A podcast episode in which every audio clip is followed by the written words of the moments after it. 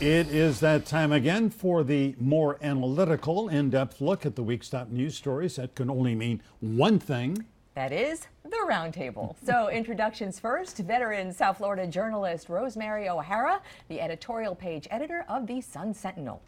Marlon Hill is an attorney with Hamilton Miller and Birthisel and past president of the Caribbean Bar Association and a Democratic Party activist. And Nelson Diaz is chairman of the Republican Party of Miami Dade and a political consultant with Southern Strategy Group. Good morning. Good morning. Great Welcome. to have you Good morning, come everybody. in. Great to be here. Great to All be right, so Nelson Diaz, uh, you heard the interview there with uh, Andrew Gillum. Uh, anything leap out at you that you thought, oh my goodness, that's just not right? For instance, his defense of raising corporate income taxes by 2%. Well, I, I think the idea of raising uh, uh, income tax on small businesses throughout Florida by 40% is is a significant amount, and I think it's crazy. I think it's really bad for Florida. The other thing that stuck out um, was what he said about the, the the Palestinian terrorists. I mean, he literally said that he condemned the death of Palestinian terrorists and Israeli citizens, and I think that's just terrible. I welcome the death, and I know Ron DeSantis does too. Welcome the death of all terrorists. These guys are bad for our country, bad for our, our allies in Israel, and bad for the world. So to say that you condemn the death of, of all sides, including Palestinian terrorists who are killing innocent children and, and civilians in Israel, to, to condemn their death, I think is a horrible thing. I think it's unfortunate that that jumped out to you, Nelson. I didn't really hear those exact words, but what we've been hearing on the campaign trail over the last few weeks are these issues having to do with Andrew being, you know, a socialist against um, an economy that that's going to grow. We've been hearing Anti-capitalist. anti- Anti-Israel, anti, anti, anti. Andrew is very pro. He has a, a campaign that's very accessible, very inclusive, and none of these things, including, as he said, with regards to his relationship that he has with Ramat um, Hasharon and his visits there. I visited Israel, and he has the same position. The security of Israel is very, very important to him, and you know, I didn't hear the same thing. You know, I, I want to, Rosemary, go back to this corporate tax issue. This is the great divide between the two candidates. And what Mayor Gillum was saying was, you know, corporations have had this windfall, and let's take a little bit for education. Ron DeSantis says, you know, this this state, because of our favorable corporate climate, is going in the right direction. Weigh weigh in on that because both of those things are correct. Well, I would say it's not just the only great divide between these two candidates. I think there are great divides be- on education, Healthcare. on health care, um, and change. and climate change. That's right. Um, but on the and and I too, I didn't hear him say that he wanted the corporate tax increased on small business. I heard him say that three percent of corporate businesses in Florida would have this impact. I think that. Uh, our public schools have been squeezed in the last several years, and you look need look no farther than what you pointed out. 19 counties in Florida are asking taxpayers to raise taxes so that they can make the schools harder and pay teachers more. And where does that money come from? I don't like the idea Can, of raising. can I just follow up on that? The the dist at the district level. Uh, In South Florida, I can't speak with other counties. I'm, I'm not an expert on that. But at the district level in South Florida, school districts have the ability to raise the millage, and both did not this time. And now they're asking voters to. So They- my, they my question is why why question. didn't they take the leadership if they needed that money and go ahead and raise the millage? The school district completely bucked the question. It's their job. They are elected officials. It's their job to determine what the millage is rate, what the millage rate should be, what the salaries for teachers should be. Um, they they chose not to, but it, they're supposed to. It's not for the legislature to determine the salaries. The school districts negotiate with the unions. Um, which is part of the problem, but uh, they negotiate the salaries. They negotiate all this. The legislature ap- applied uh, over 400 million dollars for school hardening and other things, and the school districts have to use that money appropriately to, to, for, for that purpose. And the legislature has increased teacher salaries over the years. Uh, keep in mind that you know Andrew Gillum said that we have the 45th lowest teacher salary in the country, but keep in mind that we have one of the lowest taxes in, in the country. California may pay teachers more, but in California you got to pay a city income tax, a state income tax, a federal income tax, a sales tax, a property tax, a But- tax, but- but all these taxes, and they I- end up with nothing. Yeah, but Nelson, I, I just I think it is a given school teachers in Florida are woefully underpaid. If they're getting forty-four thousand a year, and that's roughly about I don't what think they it's are not any- about how much you get paid. It's about how much you take home at the end of the day. In California, again, they may be making We are Florida. seventy Let's thousand, limit but, our but kind of- two thirds, but two thirds Nelson- of their income is going to the Nelson, government. the big fight that we're going to be having on November the 6th, right, is you make budgetary priorities in your family. I make budgetary families, um, budgetary decisions in my family. This is the big tension, right? How do we divide this pie to take care of Floridians, to take care of um, our family, my wife, your your family, and we are going to be having a real robust discussion in session next year if Andrew Gillum is the governor with whoever is in charge of the House and the Senate as to how we divide this pie. Well, the, Rosemary, I'm, Go ahead. I'm sorry, I beg your pardon. Rosemary, your page, the Sun Sentinel today, uh, endorsed Andrew Gillum for governor. Yes. And you said in your editorial, which was first rate, he was not our first choice in the primary. You had, in fact, endorsed Jeff Green. Right. You said, but this is an easy second choice. Why so? Well, because he's clear in where he stands on the environment, on um, education, on climate change. And what I'm seeing on a campaign trail from Ron DeSantis is not the kind of detail that lets you know what he stands for. We know he wants to continue what Governor Scott has created. And to his credit, he has created more jobs. He's not created the kind of high level jobs that we want to see. We are seeing our waterways filled with green muck and red tide and dead fishes. And on the environment, he's not been a success. And there's not a lot. What I see on the campaign trail is Ron DeSantis calling, saying, don't vote for Andrew Gillum because he's bad, but uh, he's not making the case for himself. And I think that didn't work for Hillary Clinton against Donald It did Trump. not. And I'm not sure it's a great strategy for Ron DeSantis. All right. Well, everybody hold your thoughts. Nelson, I think you've got a thought to be expressed. Just one. Stay with us. We'll be right back with more Roundtable. Welcome back. We are in the midst of a robust, a robust roundtable. We're talking about the governor's race. And this week uh, in Oldsmar, Florida, wherever that is, I don't know, um, Ron DeSantis uh, never really. been to Oldsmar? North of Tampa. Okay, thank you very One much. of our 67 colleagues. Ron DeSantis really unleashed on the news media for he said giving Andrew Gillum a free ride. Here's part of what Ron DeSantis had to say. Have you asked Andrew Gillum why he had CAIR, the Council of American Islamic Relations, to Tallahassee in 2016? He mm-hmm. spoke to welcome them. Mm-hmm. They were an unindicted co conspirator in the Holy Land Foundation terror financing trial, the largest terror financing trial in history. He welcomed them, he thanked them for what they were doing. Why were they in Tallahassee? To protest the anti BDS legislation that the, that the legislature was doing, which was protecting our relationship with Israel. The CAIR people got kicked out of, of the House committees because they were saying all this anti-Semitic stuff. I don't see the media go, going after Andrew Gillum. What about his relationship with Dream Defenders? They support boycotting Israel. They, they equate Israel to an apartheid state. Oh no, he gets his zone of protection. So it's a double standard. It's an attempt to create a narrative. Marlon, you want to weigh in on that? You know, the lesson of the week is temperament and tone. Everywhere in our political ethos, pounding desk and your body language and your voice, and, and I think we just need to kind of dial it back. If you if you believe in something and you want to articulate something, you need to have some restraint, and that's the lesson of the week. Nelson, is, is um, Andrew Gillum getting a, a pass from I mean, the look. I, I think it's it's ev- ev- every conservative out there knows that the media is slanted left, and I think it's fair for a can, conservative. can I just object to that? So on- Well, for the most part, maybe On our own not you behalves guys, here. perhaps not you guys, but I mean, the, the media in generally is, is slanted left and, and generally asks softballs of question, uh, quest, softball questions of Democrats, and is a little bit harsher Do you, with think Republicans. those questions that we I think those are asked of fair Andrew questions. Gillum were no, no, I'm not accusing you guys. I'm generally speaking. I'm not trying to be defensive. I'm just But in, curious. it, but but Andrew, uh, uh, Ron DeSantis is right. They're not asking uh, Andrew Gillum these hard questions. And he They're also just needs to ask Ron hard so, questions and as they, well. but they do, and you saw that in, before that interview. They, didn't- So it wasn't dial it showed right now, but but they did ask Ron some hard questions, but they don't ask Andrew those hard questions. Well, I, but I do I want to beg, to address. differ, I beg to I differ on to that too because Andrew Gillum was in to see the Sun Sentinel before uh, the primary, and we dug into the issues of the FBI investigation, the Edison, the CRA, asked for the receipt. So I, I know personally, having asked tough questions of Andrew Gillum, in this case, I don't know that CAIR is an unindicted co-conspirator. I had not heard that, but I can say that CAIR and the Dream Dreamers or whatever.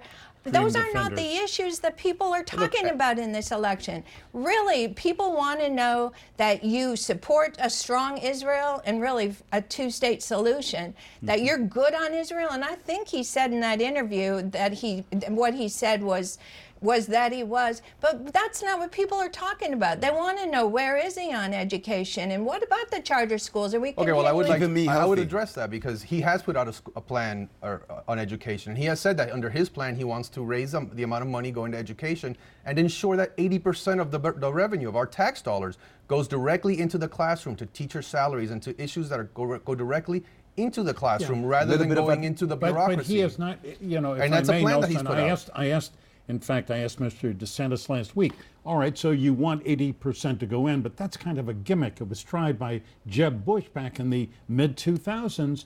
Uh, he wanted, Jeb wanted 65% to go into the classroom, and the educators of the state said, we don't know how to do it. the It- teachers it went- unions said no.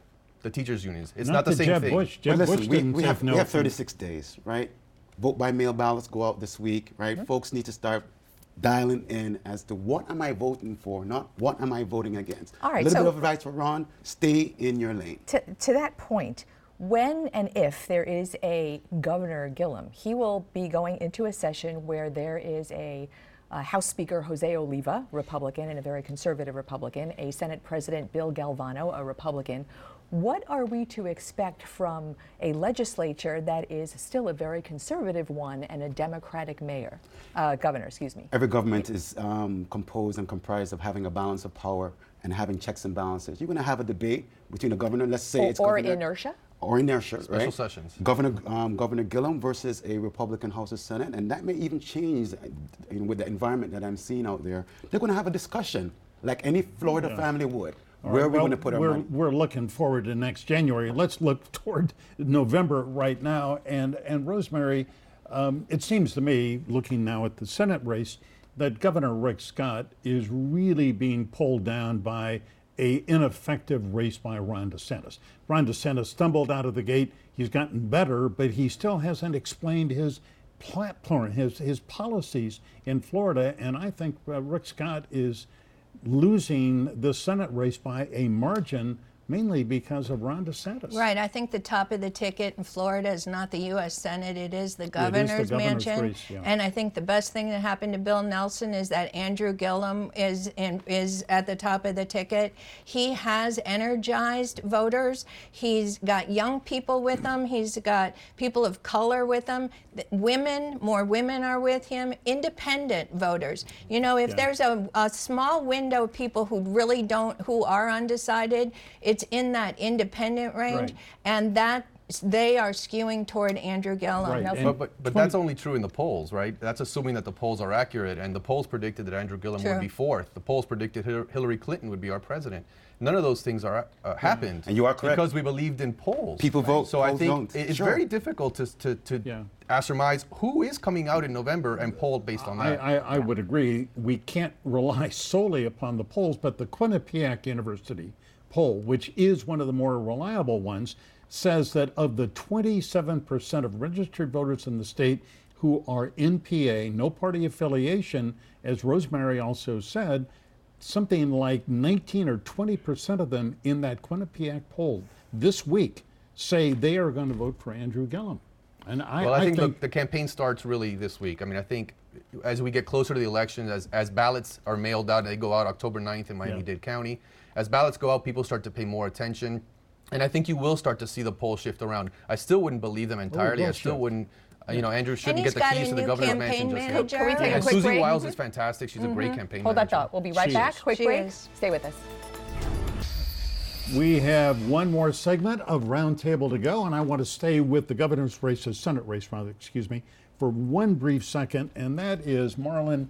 I think that Governor Scott, uh, Senate candidate, is really got a non-starter. He said in an interview this week that Bill Nelson is a socialist, And PolitiFact Florida looked at this and gave it a pants on fire rating. You can call Bill Nelson many things. Socialist is not one of them. I wish there was a higher level of fire there. Pants on fire, we're going way off course Pants there. on fire is pretty serious. Well, well this, this word of socialism is really buried, right? What's, what's really compelling to me, though, is that all this money is being spent on TV against um, Senator Nelson, and he's still in the race. He's still being very resilient, and he hasn't even really unleashed the full energy of his campaign yet. Yeah, and well, that's going to happen over the next four weeks. And, I think and the word well, energy and Bill Nelson are not words that are used in the same sentence, right? Although we saw him do a oxymoron? whole lot of push-ups, or not push-ups. What do you call those? Yeah, Pull-ups. well, I think, He I think for the me the first time day- in four years, you see Bill Nelson in the state of Florida moving around doing anything at all. I mean, I think that, and that's sad. Uh, Bill, Rick Scott is, and I, and I get it, he's a governor and it's a little different. Um, Rick Scott is everywhere every day. Bill Nelson is in Isn't Washington that just but so? he is- Isn't that He's continuing the- sort the of place- the label smearing? I mean, It's I- not smearing. I mean, the fact is that, that Bill Nelson. I mean, this is why you know a, lot, a good deal of voters don't know who Bill Nelson is, and it's because he's he's rarely around. He's he's around on the ballot and on election s- As time. Carl, as Carl Hiaasen noted in a terrific column in the Herald today, the place where, where Rick Scott is not these days is on the west coast of Florida near the red tide zone, or on the east coast near the estuaries up there near Jupiter and Stuart, you know, where you have had this terrible algae problem. He goes there and then he does not talk to people. I mean, and I understand it's a huge issue, but Rosemary, this this is really one of the most serious issues for Scott to deal with. Red Tide has been around for decades now, and um, we are spending more money to clean it up on those beaches than we are to research it. We have not wanted to research it because then we would have to do something about it. So that's wrong. And on the on the green slime, you know, under his administration, they fought the EPA to get control of water regulations Right. testing. Get the EPA out of it. Florida can do it better. We see how well that's worked. Here's what happens. Policy comes from what you believe in. And because we have our heads, heads in the sand, this is what we get. Can we before before we run out of time? I mean, th- this is not a local story, but it is a local story because the nation just was riveted on the hearings for Judge Kavanaugh this week in such an ugly time and such drama. Um, but I wanted, we may, Nelson, never know, despite an FBI investigation, what actually happened 25 years ago. But when looking at the judge and how he answered back, especially to some of the women senators on that committee, uh, are we not actually looking at him proving that he is a bit disrespectful to women? Well, look, I, I- think I would have been a little bit more unhinged. I think he was very restrained. In, if someone accused me of something as crazy as train rapes and gang- rapes or something, uh, some of the some of the things that they've accused him of, without a shred of evidence, and the Democrats held had that evidence on or a letter. They had the letter for them for six or seven weeks. They held on to it until the Senate investigation ended. Once the Senate investigation ended and they were scheduled for a vote, Dianne Feinstein leaked it to the press and said, "Boom, now here well, it is." Nelson, Well, come she on, and this, this is crazy. This is what they have done to this The man. evidence that you had is a crime. What the they've evidence that you horrible. had was a woman who came forward to tell her truth. And why didn't they? Why didn't it come out when, when she received the because letter? she why asked did for she it hold be it? she asked for it to be confidential. I and it could have been back- held confidential wanna go while back they did to- the, an investigation confidentially. Oh, I but, wanna go but she to the decided to meet with Kavanaugh, that converse asked. with him, and never tell him or anybody that she had this letter. I wanna- I wanna it go could have been back- investigated Nelson, confidentially. I want to go back to the question that I asked because this is going to be debated nationally for the next couple of days. Rosemary, this is a, a judge. He's been a judge. Whatever happened or didn't happen, this is a man, if he feels falsely accused, he has every right to be angry Mm-hmm. and frustrated. But his tone and temperament, I believe, were the words you brought Absolutely. up. A- sitting and testifying and being asked questions by senators and he backtalked. I, I just feel parental. He Right. backtalked, and and that to me, despite the details of what's going on, was was very telling. Was it to you? Yes, it was. Um, uh, you know, you, you pick judges for uh, not just their um, uh, mastery of the law, but for their temperament. And we may never know what happened, you know, when she was 15 and he was 17. But we do know how he handles himself today. And to say that, uh, you know, I, okay, I drink beer. Do you? Do you? I mean, just getting back in the face made me feel like, wow, is this a is this the kind of temperament that we want on the and I also wonder about I know the yearbook is an issue that why are we looking at his yearbook? But when just from high school, that when somebody says that uh, they're an alumnus of this one young woman and they're all the alumnus, to me, I know remember what it was like in high school, and I'm so judging the man today. Is he being honest today about that which is there, even if we don't ever know what really happened in that house? All right, that's going to be the final word and a good one it was. Thank you all for Thank you. coming in. Thanks,